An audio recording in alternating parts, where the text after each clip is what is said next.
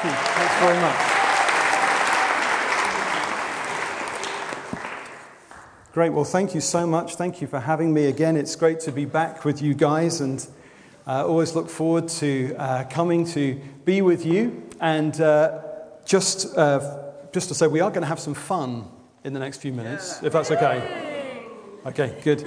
Uh, just wanted to make sure. So, anyway, for those of you who I don't know, I wouldn't want to disappoint you. I, I have got a photo of my wife and kids because uh, it would be wrong to break with tradition. Um, so, just by way of introduction, uh, I just thought I'd tell you a funny story about something that happened to me uh, where we live in, in West London. I've just told this woman that we've got four daughters. She said, Oh, she said, that'll be pricey. I said, Pardon? She said, That'll be pricey. I said, Well, what do you mean? She said, Well, did you know that the average cost of a wedding in the UK is now £15,000. She says, factoring in inflation. She said, factoring in inflation. She said, that means you're probably going to have to stump up about 70,000 quid to marry them all off. I said, I haven't got 70,000 quid. She said, well, she said, you're going to have to rob a bank. I said, I can't rob a bank. I'm a Christian. She said, oh, she said, how very inconvenient. now, um, quite apart from whether it is uh, convenient, the truth is, uh, guys, I never expected that I would be standing here. Um, I didn't go to church. I didn't have any friends who uh, went to church. I wasn't looking for God. I wasn't searching. But the best thing that has ever happened to me has been coming to know God personally through trusting Jesus Christ. So I wonder whether I could begin by asking you what is your ambition for your life? What's your dream? It is the start of a new year. At the start of the new year, we're allowed to dream a bit. And I guess many of us would answer that question by saying, well, my ambition for my life is, uh, well, I don't know that I need to be enormously famous. I don't know that I need to be enormously wealthy.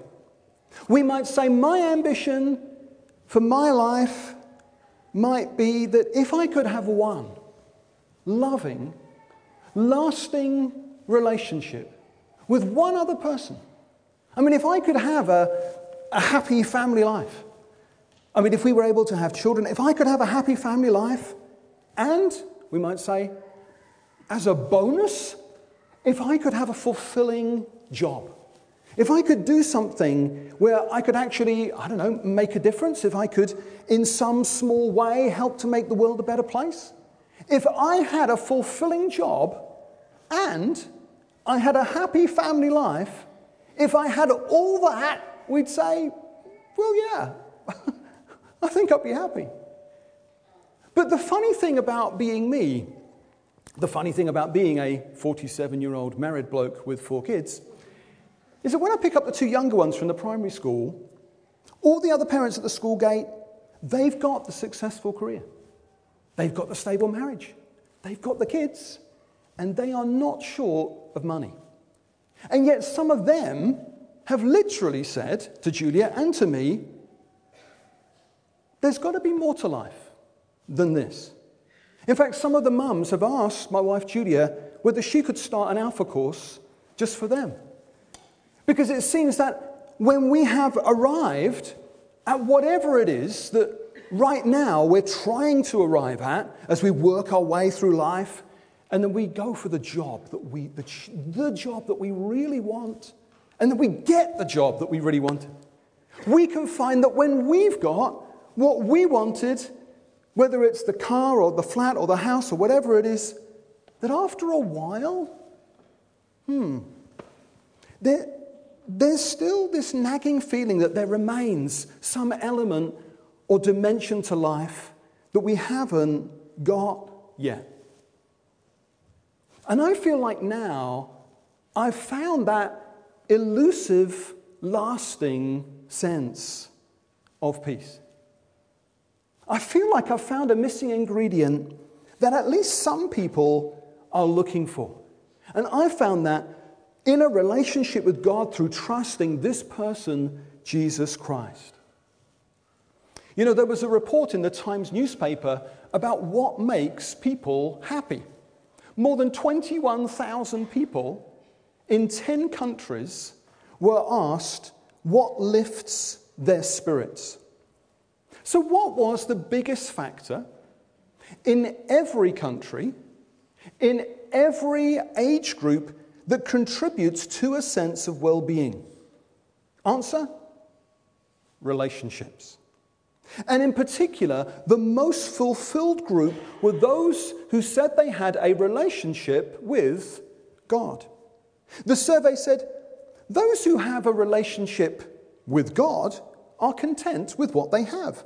The survey showed that those belonging to this category achieved higher well being scores than anyone else in society. Now, I would say that I found that sense of well being and contentment through Christ. In the New Testament section of the Bible, Jesus offers you and me eternal life. And when people actually met Jesus, what overwhelmed them about him was his compassion and his humility. Jesus truly loved people, and he came for you.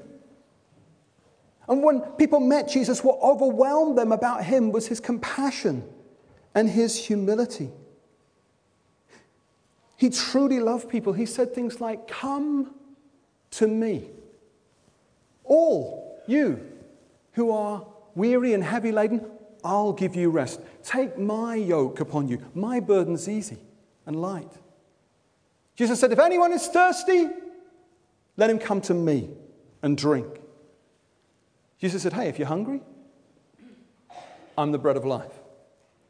Jesus promised us a quality of life in this life that he called abundant life, life to the full. And he said, If you follow me, I'll be with you always, even to the very end of the age. So, right now, you and I can come to Christ. Christ who said, I am the light of the world. Christ who said, I am the resurrection and the life. If anyone lives and believes in me, even if he dies, he'll live.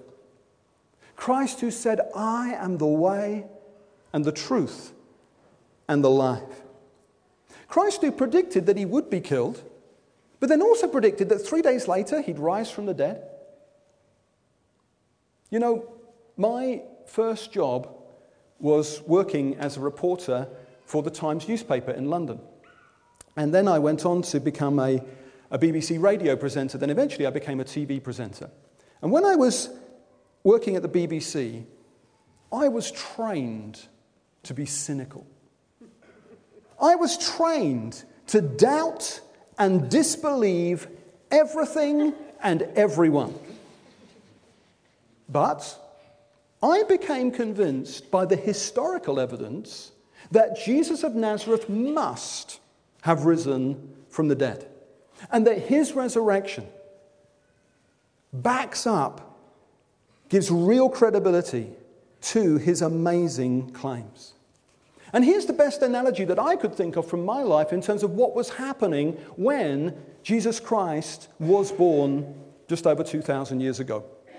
I went to a school uh, whereby, whenever a teacher entered the classroom, uh, everybody was supposed to stand up and there was supposed to be silence. Yeah? But there never was total silence, apart from on those very rare occasions when the headmaster would enter a classroom. When the headmaster entered a classroom, it fell instantly silent. This was a man who everyone held in awe. And everybody would look at the headmaster in the distance. And everybody in the school had the same kind of relationship with the headmaster, everyone that was, except me. I was different because the headmaster was my dad.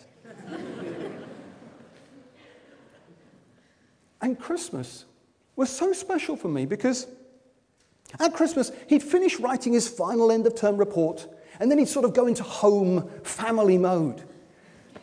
And at Christmas, that's when it really hit me that the biggest authority in the school.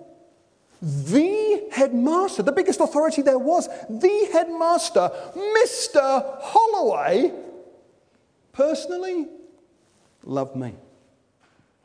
I was his son. And at Christmas, he stepped down from the stage. And he changed out of his suit. And he stepped down from his position of power. And he came into my world. And he showed his love for me not by showering me with presents, but by spending time with me. My dad spent time with me when he didn't have to. And it was amazing to me as a boy to think that this man who seemed so important would want to devote his attention and shower all his affection upon me. The greatest gift that my dad could ever have given me was himself. And, folks, this is what God the Father did at the first Christmas. He stepped down from his position of power. Our Father God, the greatest gift that God could ever have given us, was himself. He stepped down from his position of power and this morning comes close to you, comes close to me, steps into your world through this person, Jesus Christ. And this is not a case of mistaken identity as God reaches out to you. On this subject, I just wonder if I could tell you a funny story about something that happened to me. One time I was driving my car uh, this is in West uh, Sussex in a place called Crawley. And I'm driving along, and um, suddenly I see flashing blue lights in my rearview mirror. I'm being pulled over by the police. Now, folks, normally when this happens, um, I immediately feel guilty because I already know what I've done wrong. So that's why I'm already feeling guilty as soon as I see the lights. But I have to say, folks, on this particular occasion, when I saw the flashing blue lights, I couldn't think of anything that I had done wrong. So I'm thinking, well, maybe the policeman's just bored. Maybe he's seen how well I'm driving. He wants to congratulate me on my driving. And then it occurred to me hang on a minute, what could have happened here is he's seen my Christian car sticker, yeah? He's seen how well I'm driving. He's put the two together. He wants to ask me about Jesus. so I was feeling pretty excited as I wound down my window. He comes over and he says, Is this your vehicle, sir? I said, Yes, yes, as a matter of fact, it is. He says, Were you aware that you were indicating for at least 200 yards before you eventually turn right at the previous junction? And I was thinking, you know, I hadn't realized that early indication was an offense. Um, and so he says, Step out of the vehicle, please, sir. I said, Why? He said, When was the last time you had an alcoholic drink? I said, Well, that's a good question. Um, oh gosh, let me think, um, three months ago, I said. He said, blow into this bag, please, sir. I said, why are you getting me to do a breath test? He said, because your responses to my questions are a bit slow. I said, look, come on, I'm just a slow kind of guy. I mean, I'm, not the brightest. I'm, I'm just a bit slow on the uptake. So anyway, I blow into this breathalyzer kit. I hand it to him. He's looking at the result. And I say to him, it's negative, isn't it? He said, yes, sir. It is negative it must be broken. he said, Have you been taking drugs, sir? I said, No. He said, Cocaine, sir? I said, No. He said, Ecstasy, sir? I said, No. And then eventually he let me go with a stern warning about the perils of early indication before judgment. but throughout that whole conversation, I just felt like it was a case of mistaken identity.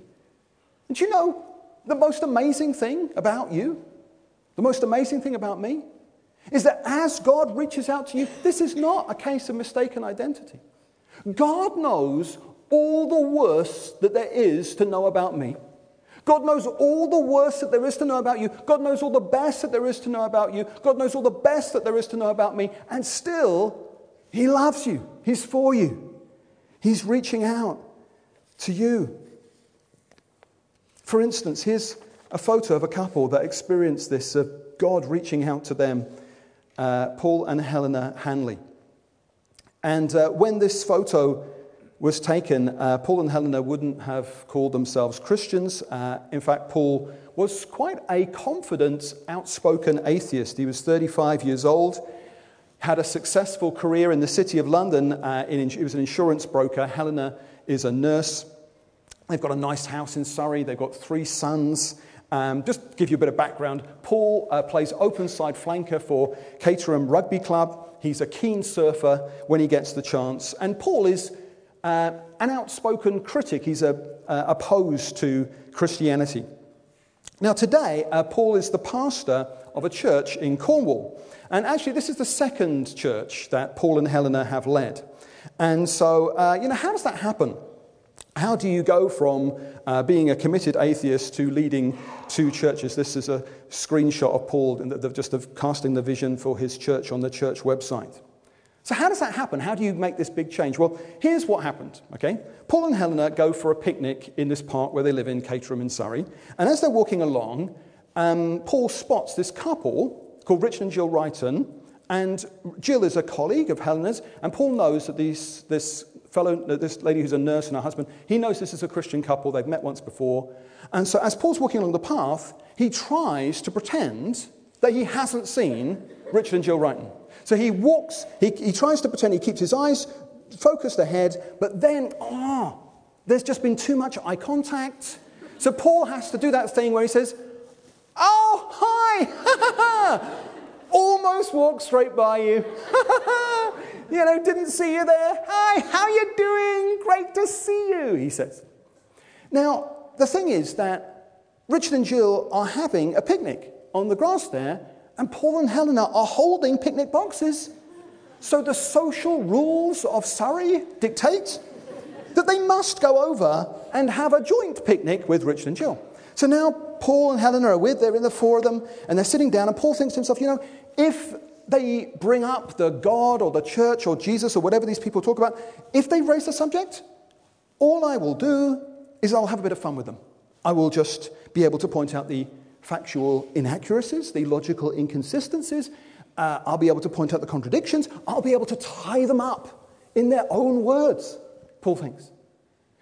And you know, one hour later, the subject does come up and they have a conversation. As Paul is walking back to the car, he feels that he has won the argument, as he sees it, rather easily. He remembers thinking, it was actually even easier than I thought. So he puts the picnic boxes in the back of the car, in the boot. He puts the key in the ignition. Helena's sitting next to him. And before he turns the engine on, he hears himself say to his wife, Helena, darling, you know that credit card bill that I told you yesterday was this much? I'm ever so sorry, I lied to you. It was actually much more. It was this much. There then followed a full and frank exchange of views uh, between the married couple. And then eventually, after a fairly noisy discussion, they drive home. And Paul, as he's driving home, thinks, oh, What was that? Where did that come from? What, what, what was that all about? So he gets home, and as he gets home, he pulls up onto the drive, gravel drive, and he feels this sort of compelling urge to go into his study. He goes into the study. He gets out a pad of A4 paper and he just starts to write down everything that he can think of that he's ever done wrong. And I talked to him about this uh, some weeks later when I first met him. And I said, Well, what was going on there? And he said, Well, it, it was just like being sick. I said, well, What do you mean? He said, Well, I knew once I got it all out, I'd feel better. I said, Well, he tells me he's gone back in for three consecutive days. He spent three days in his study writing all this stuff. I said, Why did it take you three, three days? He said, Well, I had 35 years of stuff to write down. And I said, Paul, what did Richard and Jill Wrighton say to you in the park that day that had this profound effect upon you? He said, Oh, oh, oh. He said, It wasn't anything they said. I said, Well, what was it? He said, It was them. It was something about them. Now, he would now say that it was Christ in them. Now, Paul and Helena became Christians, and I met them 10 days later. I was wearing the black t shirt. I was on the doors with the welcome saying, hello, you know, welcome. And so this married couple turn up. First Sunday ever in church, three sons. I say, hi, what's your name? He tells me this amazing story that I just told you. Here's the thing within a few years, Paul was the pastor, the leader of our church. And now, as I said, they, they live in Cornwall and they, they run this amazing ministry called Walk on Water, which is an outreach to surfers. And Paul would say now that the real Jesus, who really is alive, was working through Richard and Jill Wrighton to create within Paul a desire to be pure. Paul wanted to feel clean. He wanted to be washed. He wanted to be renewed. He'd never had that craving before. Paul found that there is more to, be, to life than being successful, more to life even than being a happy family man. Paul and Helen have found there's a real God who really loves them. So there's the handlers, there's me, there's, I don't know, a couple of hundred people who are part of this church. There are now between one and two billion people alive today who say they found a new peace and a new joy through Christ. That means for every four people walking around on the face of this planet, at least one of those four is claiming to have experienced a new peace and a new joy through Christ. Joy and peace coming to know a God who always planned that one day you would exist. And always planned that He wanted to have a love relationship with you. And now He's made you deliberately on purpose in the hope of having that relationship, and it's now possible through Christ. A relationship that's good with Father God, not just for this life, but which goes on into the next life, into a place where every day will be better than the one before. That's what Christ offers. So for Paul and Helena, this discovery came unexpectedly. For me, what happened to me was that somebody invited me to church completely out of the blue. And so I came to a church very much like this church, and that was the start of a fairly intensive nine months of me asking loads of questions, raising lots of objections. And I came from a very skeptical background. So I just want to mention very briefly four lines of evidence that I found persuasive. So, number one, first thing that impacted me was the scientific discovery that the universe began to exist in a beginning moment. Now, when I started to look into this, I discovered that in the late, well, up until the late 1920s, atheists used to argue that the universe was eternal. Atheists used to argue that the universe has always been there. Just accept it, they said, there's never been a time when it wasn't there. Now, at the time, that kind of made sense because at the time the universe was thought to be locked in a so called static or steady state. But then an American astronomer called Edwin Hubble took a series of photographs in 1929 which proved that the universe is not locked in a static, steady state. Hubble said, or he saw, that the other galaxies are moving away from each other. And the easiest way for us to visualize what Edwin Hubble saw is to use a balloon. So, just imagine for a moment that these stars on my eight year old daughter Grace's balloon are actually galaxies. So, this is what Edwin Hubble saw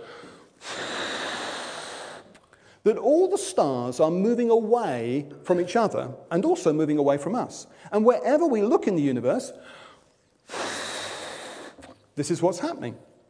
So, cosmologists concluded the universe is expanding, and if the universe is expanding, they concluded that at one time in the past, the universe must have been much smaller than it is today. In fact, they concluded at one time the universe was no bigger than this balloon. They concluded, cosmologists concluded, that at one time the universe must have had a beginning. And then, in 1965, astronomers Robert Wilson and Arno Penzias discovered some background radiation in the universe that was left behind by this beginning moment. This radiation is like a signature left behind by this beginning moment. And so today, there is an overwhelming scientific consensus that at one time the universe did have a beginning. So it's not that matter and energy exploded into an already existing space time universe. No, space, time, matter, and energy all began to exist at a point in the finite past. We now know that the universe came into existence suddenly out of nothing. And this discovery supports the second step of a simple case for the existence of God. Step one says that everything that begins to exist has a cause. Now, don't know about you, but this sounded reasonable to me. At least we don't know of any exceptions to step one.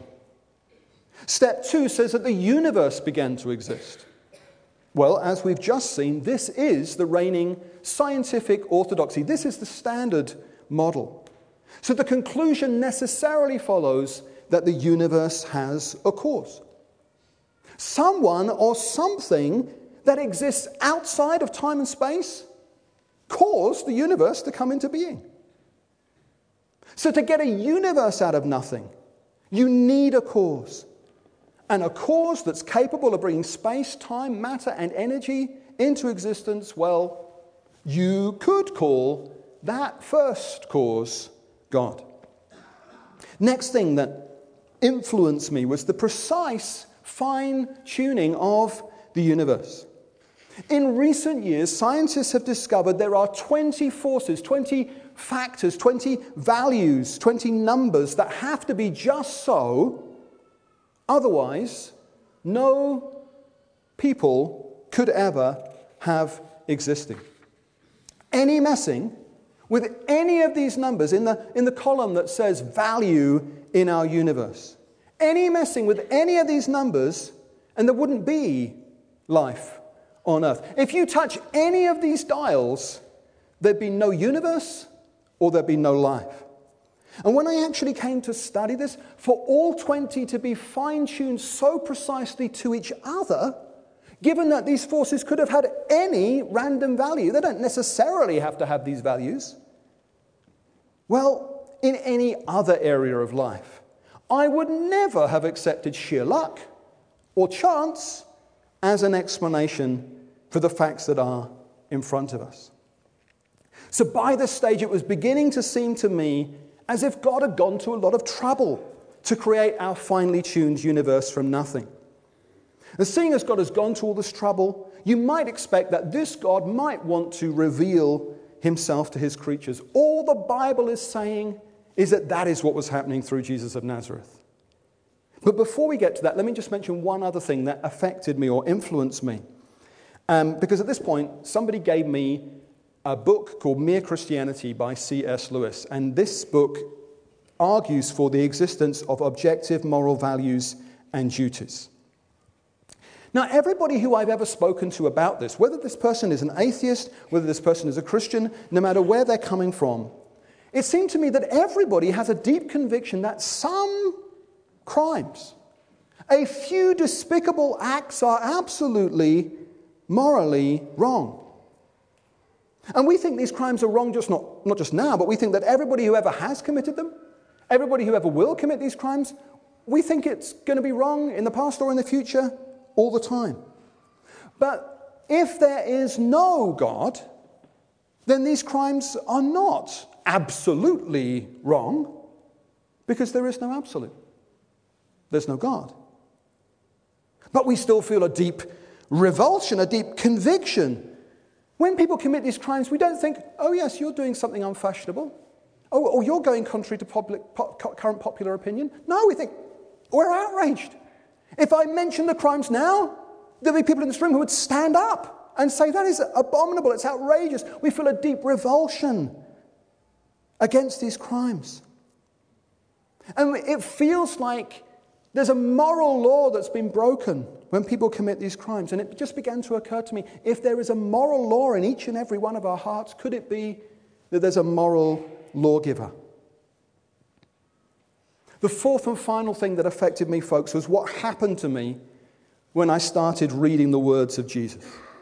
So I can take you to the place In London SW20, in a place called Raynes Park, I was sitting in the back of a red Volkswagen Polo and I was reading the words of Jesus. I only read for about 10 minutes from one of the records of his life, but in those 10 minutes, something happened.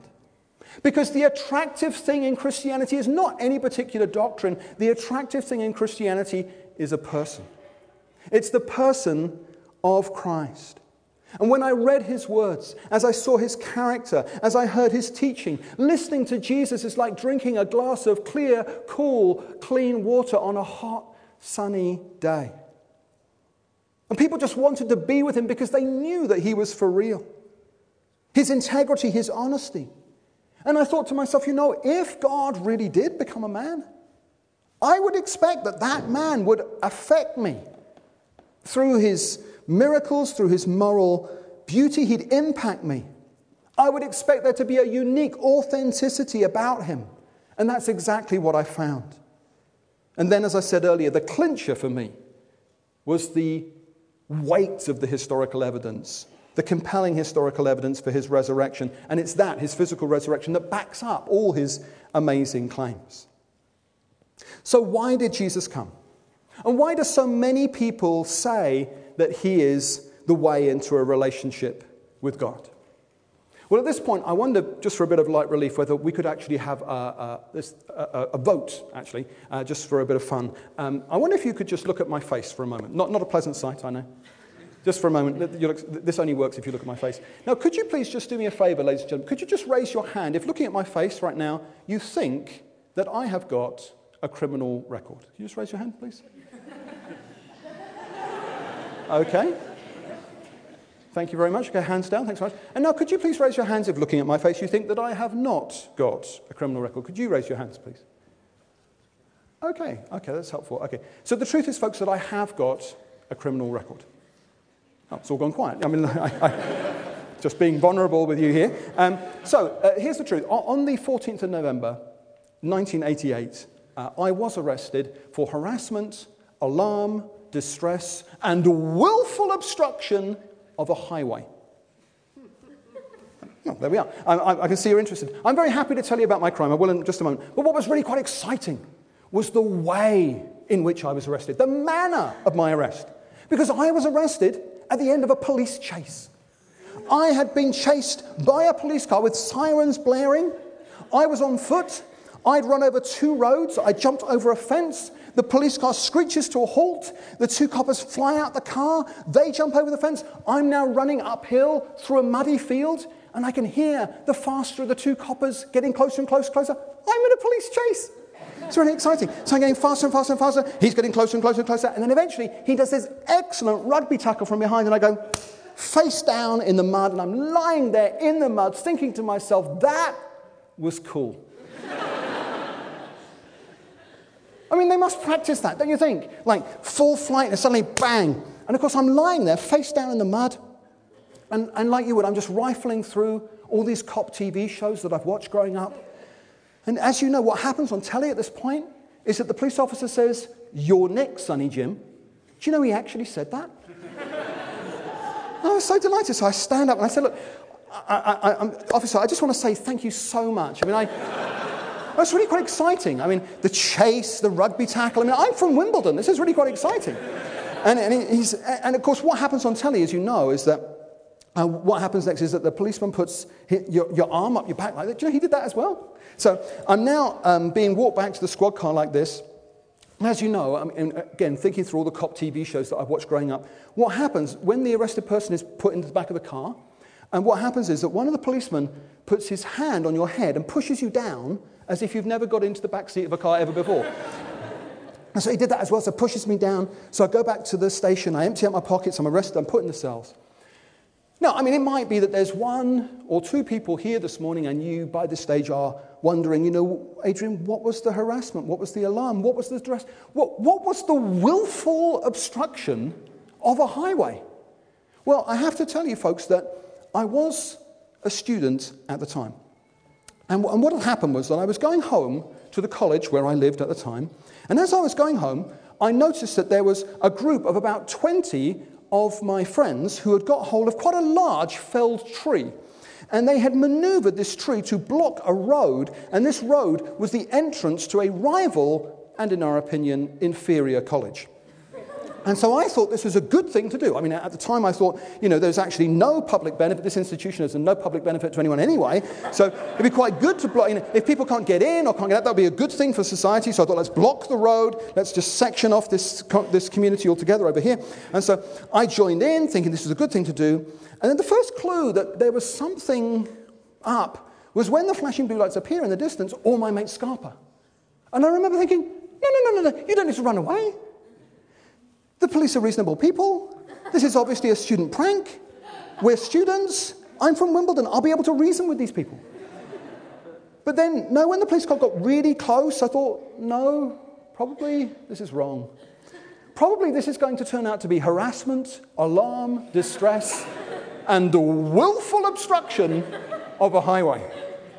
And so, because I was the last to leave the scene of my crime, I was also the easiest to catch.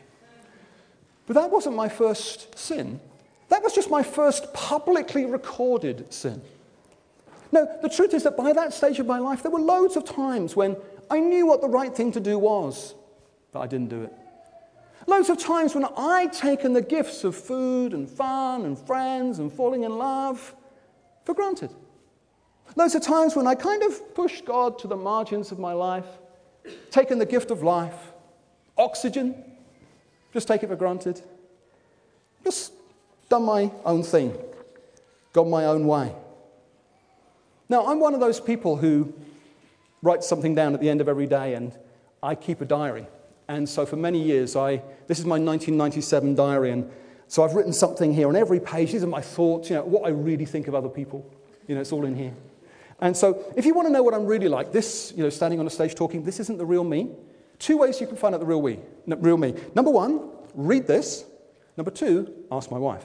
Okay? Those are two ways you find out what I'm really like. So if you came up here now, like the service ends, everybody's having tea and coffee, and you sneak up here and you start to read this, you would think, oh, oh dear, this is a bit disappointing. Oh dear, I'm surprised they let this guy, this is, you know, it's, it's not good. So if you think just for a moment, let's imagine God's up here somewhere. And let's imagine my right hand is you and me, and we are made for a relationship with God with nothing in the way. My problem is what's in here. Because this stuff comes between me and God, the things that I've done that are wrong. Unfortunately, I can't go back to 1997 and do that Superman thing where you undo the past and you do it all. You can't, that's like Hollywood. So I can't go into a perfect heaven with this because the Bible says about heaven it's a perfect place that nothing impure will ever enter it. Well, that counts me out. And the Bible says that all of us have sinned, that all of us have fallen short of the glory of God. We're all cut off from Him. So when I die, I can't get through. I can't get into heaven. There's this barrier in the way.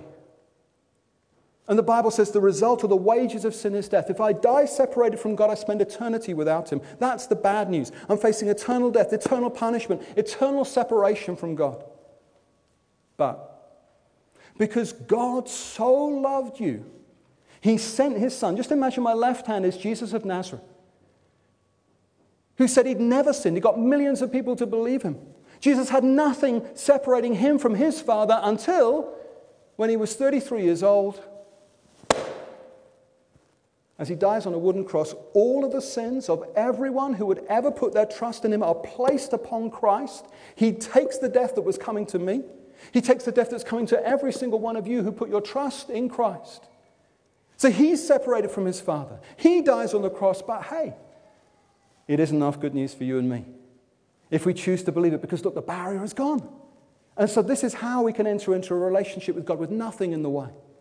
And in fact, the deal's even better than this because just imagine for a moment that this white sheet represents the perfect life of Christ. And after his death and resurrection and his ascension, he comes to you, and if you are in Christ, if you put your trust in Him, then He covers over all of my sins, all of your hurts. He'll bind up all of your wounds. He'll cover them all over so that when God looks at you, all He sees is the perfection of His Son. And you can have peace with God. And once you've got this peace, there's no need to worry. about anything in this life or in the next. Once you've got this peace, there's no need to be afraid of anything anymore. Once you've got this peace, what an amazing thing it is for you to go through every single day for the rest of your life, to wake up tomorrow morning and every single day for the rest of your life knowing it doesn't matter what comes against me today. I know God loves me. God has got a good plan for my life. I've got peace with God. And if you're not sure that you have got that peace, you can have it. And so many people I know have found that peace through going on an Alpha course. Thank you so much for listening to me. It's been great being with you. God bless you. Thanks very much. Okay, maybe the band could uh, come up and join me. And just as they come, um, I just want to mention uh, these feedback forms. And just as we finish up here in a moment, Matthew's going to come back. We're going to sing a song. And, uh, but just before that, um, we're going to ask everyone whether you'd be kind enough just to give us your comments, your feedback on what you thought of this morning's events. We're always trying to improve what we're doing here. So even if you've come to this church every Sunday for years, we'd love to know what you thought. Let me say something about Alpha. The man who developed the Alpha course is a 60 year old vicar in the Church of England. And he was interviewed by Cosmopolitan magazine. And when the photographer and the interviewer from Cosmopolitan arrived at the vicarage for the photo shoot, understandably, the vicar says words to the effect of, You Cosmo, me vicar, why you come to me? And this is what the reporter from Cosmopolitan said. He said, The type of people who read Cosmopolitan are the sort of people who tend to have everything, and yet they feel that there's something missing. They have some kind of spiritual hunger. And so many of our readers have had that hunger satisfied by going on an alpha course. Now, I've led 35 alpha courses, and what struck me is how it appears, appeals to such a vast cross section of people in this country. Millions of people in Britain have been on alpha. Alpha is unique in that it's recommended by all the Christian denominations. There is nothing weird or strange about it. And the talks touch on all the big questions of life. So let me finish by saying if you were to come to the whole of the upcoming Alpha course here at King's Church, you would be spending a total of around 20 hours of your life looking at the claims of the most famous man who's ever lived, the person who's had the biggest impact on the history of our world of anyone who's ever lived. And I think, in the context of a 70, 80, 90 year life, we would look back and think those 20 hours probably whatever conclusion we come to about Jesus, we'd probably all agree those 20 hours in an 80, 90 year life, probably time well spent. But this morning, I'm not asking you to go on the whole of the King's Church Alpha course. But I am asking you whether you would consider coming back just to do week one. On a no strings attached, one off basis. You come to week one on Tuesday, and if you don't want to carry on, hey, that's just one evening of your life. But I'm bound to say, that there are tens of thousands of people in this country, very much like you, who, looking back, would say, you know what, actually taking everything into consideration, the decision to try Alpha turned out to be the single best decision that I've ever made. I personally know hundreds of people who would say, the single best decision I ever made was the decision to try Alpha. So, if you are thinking of coming, then so we can cater for the right number of people in terms of food. We'd love to put you on a table with people that you already know, if possible. So that's why we'd love you to tell us who you are and uh, just tell us your details. So if we're just going to have some background music here for 60 seconds, and as the keyboard's playing, if you just want to take a pencil, uh, we'd love to improve these events. If you all tell us what you think, how could we have made it better? What did you like? What didn't you like? And then if there is somebody on your row and they're ticking that box to say they they're interested in alpha. They're not the only person reaching for a pencil because everyone's writing something. So if we all do this together, if everybody joins in, it'll take 60 seconds. Thank you for your patience. And then we'll collect up these feedback forms in the song in just 60 seconds' time. Thank you so much.